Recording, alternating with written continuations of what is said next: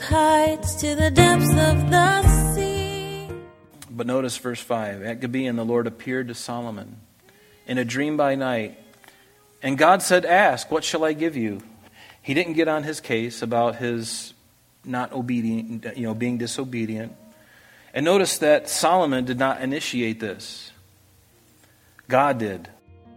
Every creature's unique in a song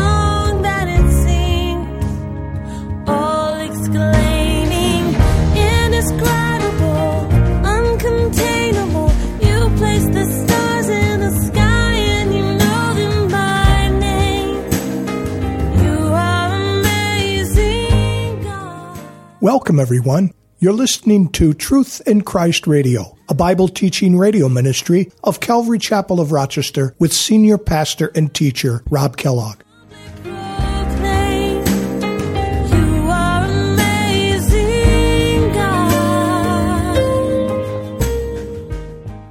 Solomon had a remarkable visitation from the Lord in a dream. This is one of the most significant dreams in the Bible because God seemed to offer Solomon whatever he wanted. This wasn't only because Solomon sacrificed a thousand animals, it was because his heart was surrendered to God, and God wanted to work something in Solomon through this offer and his response. The natural reaction to reading this promise of God to Solomon is to wish we had such a promise. We do have them because Jesus promised us in Matthew chapter 7 verse 7, ask and it will be given to you. Seek and you will find. Knock and it will be open to you. Now here's Pastor Rob. Uh, Jan, your son was the one who set that pine forest on fire in Michigan. Yes, it was my, my friend and I. Here's a confession, but the statute of limitations is over now. But, you know, but, but then I told my mother this, you know, a couple, a couple years ago. You know, I'm like, Mom, you remember that fire? And God could have told her. I got away with it, right? And I told my mom, she goes, That was you? She remembers very well, you know. And I thought to myself, Oh God, you know, you could have you could have busted me. I could have been in some serious trouble. I wonder if I should edit this afterwards. No, just kidding. Someone's going to turn that over to the Michigan State of Police and be like, uh, Mr. Kellogg, you're going to jail.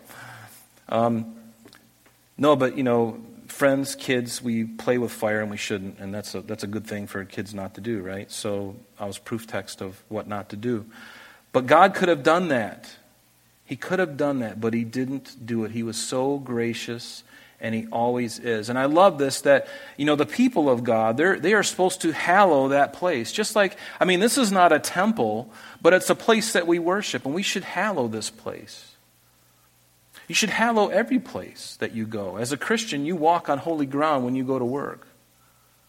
Right? It's not just this building, but you know what? While we're here, we respect what this building is for, what this part of the building is for. We come to worship God, we come to learn more of Him. But you know what? He, he wants us to worship Him wherever we're at. It could be in your car, that could be your holy time in, the, in your car, it could be out in the woods going for a hike. Just don't set the woods on fire, for heaven's sake and blame it on me. But in Peter, 1 Peter chapter 3, he exhorts the believers. He says, But sanctify or set apart the Lord God in your hearts. And so that's what he tells the children of Israel. Set aside this place. This place, I'll call it by name, Jerusalem. Mount Moriah, the same place where Abraham offered up or attempted to offer up Isaac the same place that Jesus would be crucified on, that same mountain range, that same mountain area would be the same place. But notice verse 3 back in our text. But Solomon loved the Lord. In the Hebrew, there's only one word for love. It's called ahab. It's where we get our, or ahav. Remember ahava products from the Dead Sea? That's where they get this from.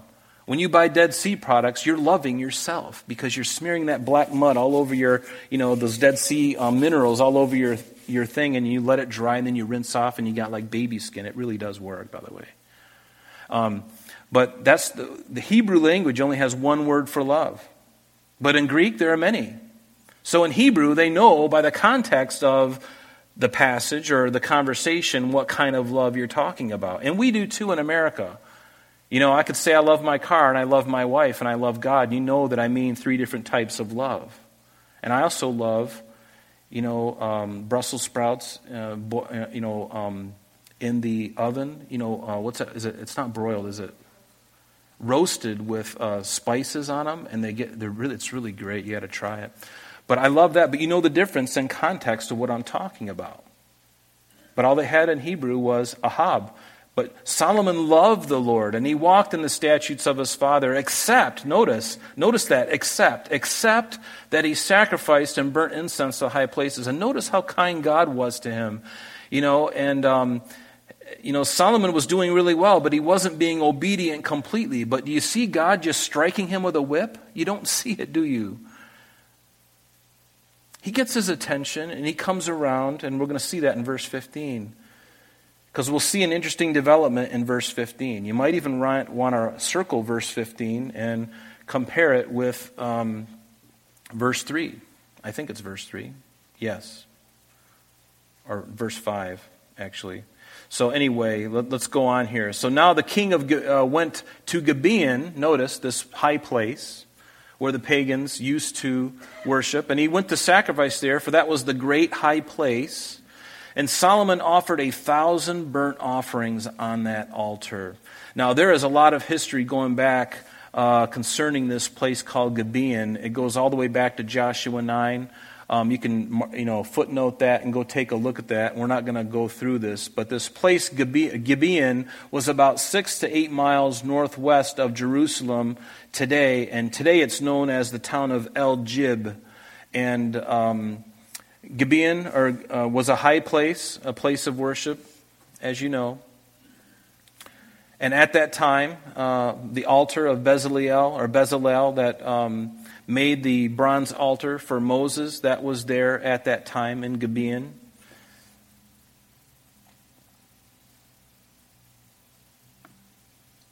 But notice verse 5. At Gibeon, the Lord appeared to Solomon in a dream by night and God said, Ask, what shall I give you?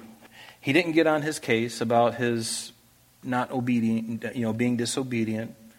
And notice that Solomon did not initiate this. God did. Which leads me to something that I want to encourage you with tonight because oftentimes you hear people saying, Well, the Lord spoke to me. And maybe He did. Maybe He did. But when God is willing and when He's ready to really speak into your life, He has no problem doing it. You got to understand that. So don't think that, well, I haven't heard from Him in a long time, therefore I must be hard of hearing. I must be, there must be sin in my life. And, and who knows, maybe there is. You know, but the thing is, is God, do you think there was sin in Solomon's life? He wasn't a perfect man. And is God able to speak into his life at a specific moment? At any time God wants to, believe me, he can use a dream, he can use speak to your heart, he can use somebody else even, but he will more than likely speak to you directly through his word, through just a still small voice. He, he will do it in a way that it'll be undeniable. I've known this because out of all of my 52 years of my life, I have noticed God there have been years in between of him really giving me very clear direction. But in every area of my life where there were big decisions that need to be made, he showed up, and oftentimes unexpectedly, and did things, and I knew it was him. I just knew it was him, and I acted upon it, and it was him. And it went against all odds. It went against all odds. So believe, don't believe me. Believe God that when He is able and when He's ready to speak to you, he will. Just say, Lord, I want to be listening. And even if you're not listening, I believe God, when He wants to, He can make it very clear to you. So don't punish yourself and think, well, I'm not, nothing, I haven't heard God speak to me in really a, quite a long time, you know, in a very profound way. You know, He may speak to you through your word, but I'm talking about like lightning things, you know, where He just like redirects your life. Don't worry about that. The same thing happened to Moses. You know how long he was in the desert following Jethro, his, his, his father in law's sheep, before God spoke to him through the burning bush? 40 years. 40 years, and there was nothing. He was doing the mundane things, nothing. And then all of a sudden, boom, I want you to go take my people out of Egypt. What? I'm 80 years old. You know, Medicare's kicking in. I can't go now. And God's going, No, go. But God loves Solomon. And I'll prove it to you. Write down this verse, 2 Samuel chapter 12, verses 24 and 25. 2 Samuel 12, 24 and 25. This is what it says David comforted Bathsheba, his wife, and went into her and lay with her, and she bore a son, and he called his name Solomon. Now the Lord loved him. The Lord just says it. He loved him. And he sent word by the hand of Nathan the prophet, so he called his name Jedediah, which means beloved of the Lord, because of the Lord. The Lord loved him. And do you think the Lord knew that Solomon was going to get to this place at the end of his end of his reign where he would kind of go off the reservation? God knew that. Did it stop God from loving him? I mean, seriously, this is the way you have to think about this stuff because that encourages me because God knows all things. He's already seen Solomon's life before even David was born. He's, he already knew the end from the beginning. And yet God says, I love you, Solomon. And God didn't say, I know what you're going to do in the latter part of your reign. You're going to walk away from me. Now, Solomon did turn around. That's what Ecclesiastes is all about. Ecclesiastes was like, I've been a fool all my life. Worship God. He came around. God brought him around, and his testimony is Ecclesiastes. But he knew this about Solomon, and yet he loved him, just like he loves you, regardless of the things that you've done or the things that you will do in the future. He knows that, and yet he loves you now. Let that be a great stake in the ground of your faith, and let it encourage you. But I want to also uh, in- encourage you to be careful about dreams. Now, God met Solomon in this dream, in this pagan place, this high place in Gibeon. He met him there and basically told him, What, what do you want, Solomon? But be careful about dreams. There are a lot of dreams that God gave to people in the Bible. I think of Abraham. I think of Jacob. I think of Joseph, Jacob's son. I even think of a pagan king, Nebuchadnezzar, who I believe came to faith in Christ. And then Joseph, Jesus' earthly caretaker, his earthly father, if you will. And then the wise men who came from the east. These men were given direction by God through dreams. But be very careful about dreams because if they don't match up with what is in the Word of God, you must be very careful because people receive dreams from demonic things, demonic beings, saying, do this or do that, and they wake up, oh, it must be God, it was a dream. Not necessarily. But if you act upon what, and, and, and what God wants you to do, if it violates any part of the Word of God, it was not from God. I don't care what you think about it. If it's of Him, it's going to line up with the Scripture. It's not going to violate anything in the Scripture. I can tell you that because God will not violate His Word. You can take that to the bank. Right? So, verse 6 uh, in our text. So, Solomon said, You have shown great mercy to your servant my, David, my father. And he basically goes through this. We've already read this. You know, you've done all this great kindness for my father and for me, and now, O Lord my God, verse 7, you've made an all, you know, made me servant instead of my, you know, my father, but I'm a little child. When, when he says this, he was really somewhere around 20 years old, uh, Solomon, okay? But he's basically saying, I'm inexperienced. You know, I came into this with a silver spoon. You know, everything was provided for me. I didn't have to do anything. My, day, my dad, he, he, he had the, all the materials, all the workmen were in place, all the ministries, the blueprint, everything. And I just sat there and watched as they did it.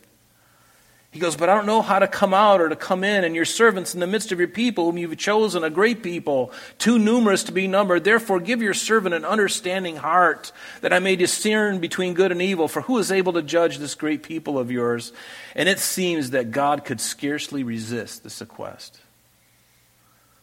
Think about that. As Solomon is speaking, God's heart is just jumping. He's like, Are you kidding me, Solomon? Of course, God knew this. But to hear it come from his own heart, saying, You know what, Lord, I, I, he didn't ask for money. And so notice, then God said, Because you've asked for this thing, you've not asked for long life or riches or the life of your enemies, but you've asked for your understanding or to discern justice. Behold, I have given you a wise. Notice, I love this. Underline that. I have given you. Underline that in verse 12. I have given you. I've already done it, Solomon. Probably even before you even spoke these words, I had already planted the seed in your heart. But I'm going to tell you right now that from this point going forward, you're going to be the wisest man that has ever walked the face of the earth, except for my son Jesus. Think about that. He was not only the wealthiest man, Jeff Bezos has nothing, Elon Musk has nothing on Solomon. Solomon, the richest man that ever walked the earth, the wisest man that also walked the earth, who fell into his own folly, unfortunately. And God says, Because you've said this, you haven't asked for all these things, I'm going to give you a wise and understanding heart. And I'm also going, uh, and there's no one going to come after you who's been anything like you. And I love what it says in Psalm 111, verse 10 the fear of the Lord is the beginning of wisdom. The fear of the Lord, the reverence, and yes, even the fear of God. I think, you know, fear can be like, I'm afraid. Yes. If you don't know Christ, you should be afraid. But you need to come to Him. he doesn't want you to be afraid to come to Him. But if you're an enemy of God, be very afraid. But once you're His, oh my goodness. what an awesome thing. But the fear of the Lord, the reverence, the awe, and yes, even the fear of Him is the beginning of wisdom. It shapens me up, doesn't it? It makes me want to suck in my gut and, and put, put in my, you know, and tuck in my shirt and, and like, yes, sir. you know? In Proverbs 1, um, the Proverbs of the Lord, to know wisdom and instruction, to perceive the words of understanding, to receive the instruction of wisdom. Oh my goodness, there's uh, time is flying by here. I would encourage you to read all of Proverbs chapter 9. Put that in your in your Bible. Put that in your Bible, excuse me. But what we need today are leaders filled with wisdom, because not those who just have a head filled with knowledge, but those who have wisdom. Because wisdom, or excuse me, knowledge is not good enough. And that's what Solomon asked for. I want to be a man of understanding. I want to have wisdom. Many people can have knowledge. You can read, any, anybody can read a book and gain knowledge, but wisdom is something completely altogether different. Knowledge, um, uh, anyone can have a lot of knowledge, but knowledge that is obtained by truth and in the truth is especially valuable because wisdom is a gift from God and it is how one uses knowledge. I can have all the knowledge, but how to apply that knowledge, I need wisdom from God on how to do that. And we're going to see an example of that before we take communion. I know I'm going uh, on the verge of going too long here. But notice in verse 13, he says, And I have also given you what you've not asked for riches and honor, so that there shall be not anyone like you among all the kings all your days. And so notice, if you walk in my ways, to keep my statutes, uh, Solomon, and my commandments, as your father David walked, then I will lengthen your days. That is what we call a conditional promise. There's a condition. Whenever you see if and then, those two words, that's a condition. If you do this, then I will do this. Now, God has given so many unconditional promises that have nothing to do with our performance. He told Abraham in Genesis 15, Abraham, and it was an unconditional promise, this is what I'm going to do in your life and through your seed, period. And then he put him to sleep. Probably a good thing. You're going to take a nap now.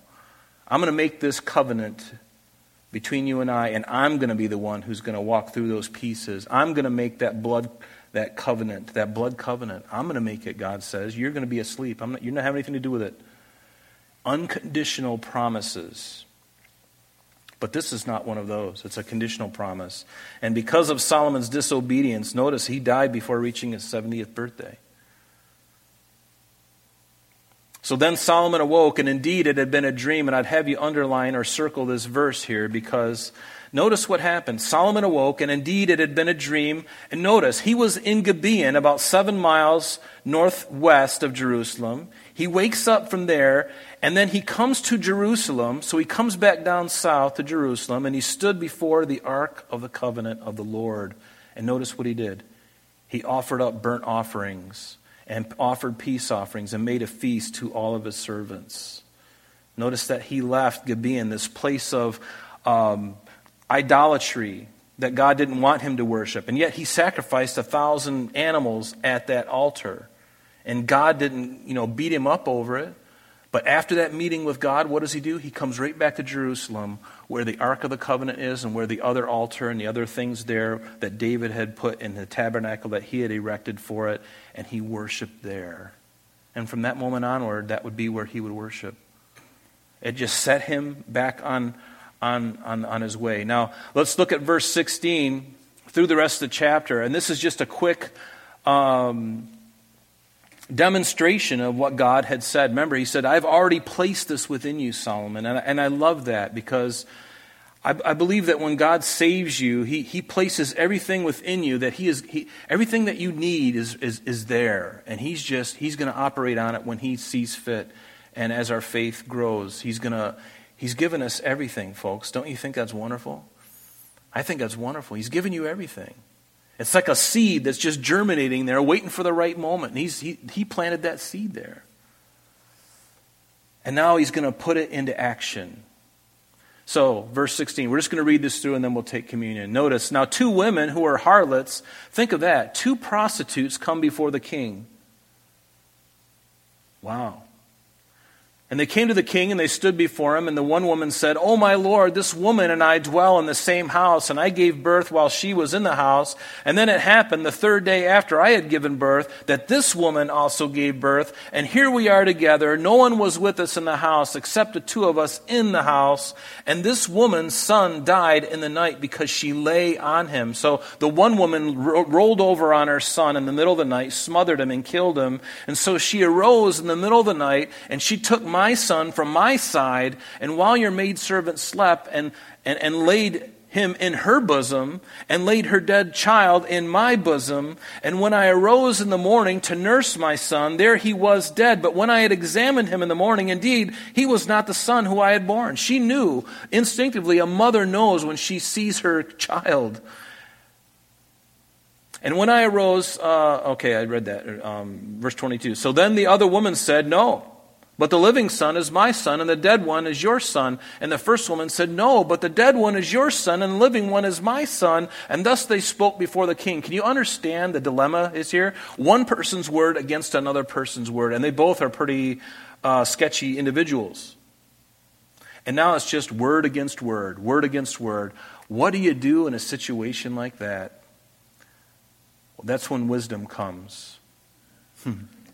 And the king said, this one says, This is my son who lives, and your son is the dead one. And the other says, No, but your son is the dead one, and my son is the living one. Then the king said, Bring me a sword. So they brought the king a sword, a sword before the king, and, he, and the king said, Divide the living child in two, and give half to the one and half to the other.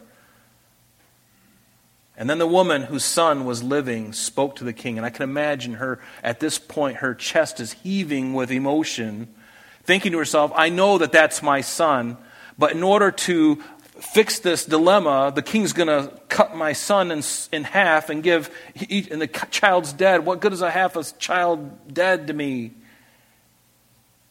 And the real mother does the unthinkable. But any one of you probably would have done it as well. All you mothers, I love this instinct that God has given you, this maternal instinct. It is so wonderful. It is such a wonderful gift. Never, ever think twice about it. When, when you get a funny feeling in your gut about something, and when it comes to your child, you listen to that. I'm sorry, that's all the time we have for today, but please join us next time as Pastor Rob continues our study in the book of First Kings. Calvary Chapel of Rochester is located at 2503 Browncroft Boulevard, Rochester, New York 14625. You can reach us at our church office between 9 a.m. and 4 p.m. Monday through Friday at area code 585 586 3140. If you would like to have an audio CD of today's message mailed to you in its unedited form, simply mention today's date when contacting our church office. You can also contact us via the web by logging on to www.calvaryrochester.com. There you will be able to access a number of useful things such as our location, service times, information concerning our beliefs, our ministries, contact information, and information regarding Bread of Life Academy, our new school opening in the fall of 2023. Just click the school link at the top of the page for more information. Additionally, you may also download or listen to the radio and sanctuary messages free of charge from the teachings link at the top of the page. To listen to Calvary Chapel of Rochester's sanctuary messages or Truth in Christ Radio on your mobile device, just subscribe to both through Google Play Podcast or Apple Podcast. You may also join us on Sundays and Thursdays through live streaming of our services and Bible studies. Just click on the online services link. We're so glad that you could join us today. And if there is any way we can bless you in your walk with Jesus Christ, please don't hesitate to call our church office. Remember, Jesus said, I am the way, the truth, and the life. And for this cause I have come into the world, that I should bear witness unto the truth. Everyone who is of the truth hears my voice. May God bless you in abundance today as you walk with Him. And until next time, this has been Truth in Christ.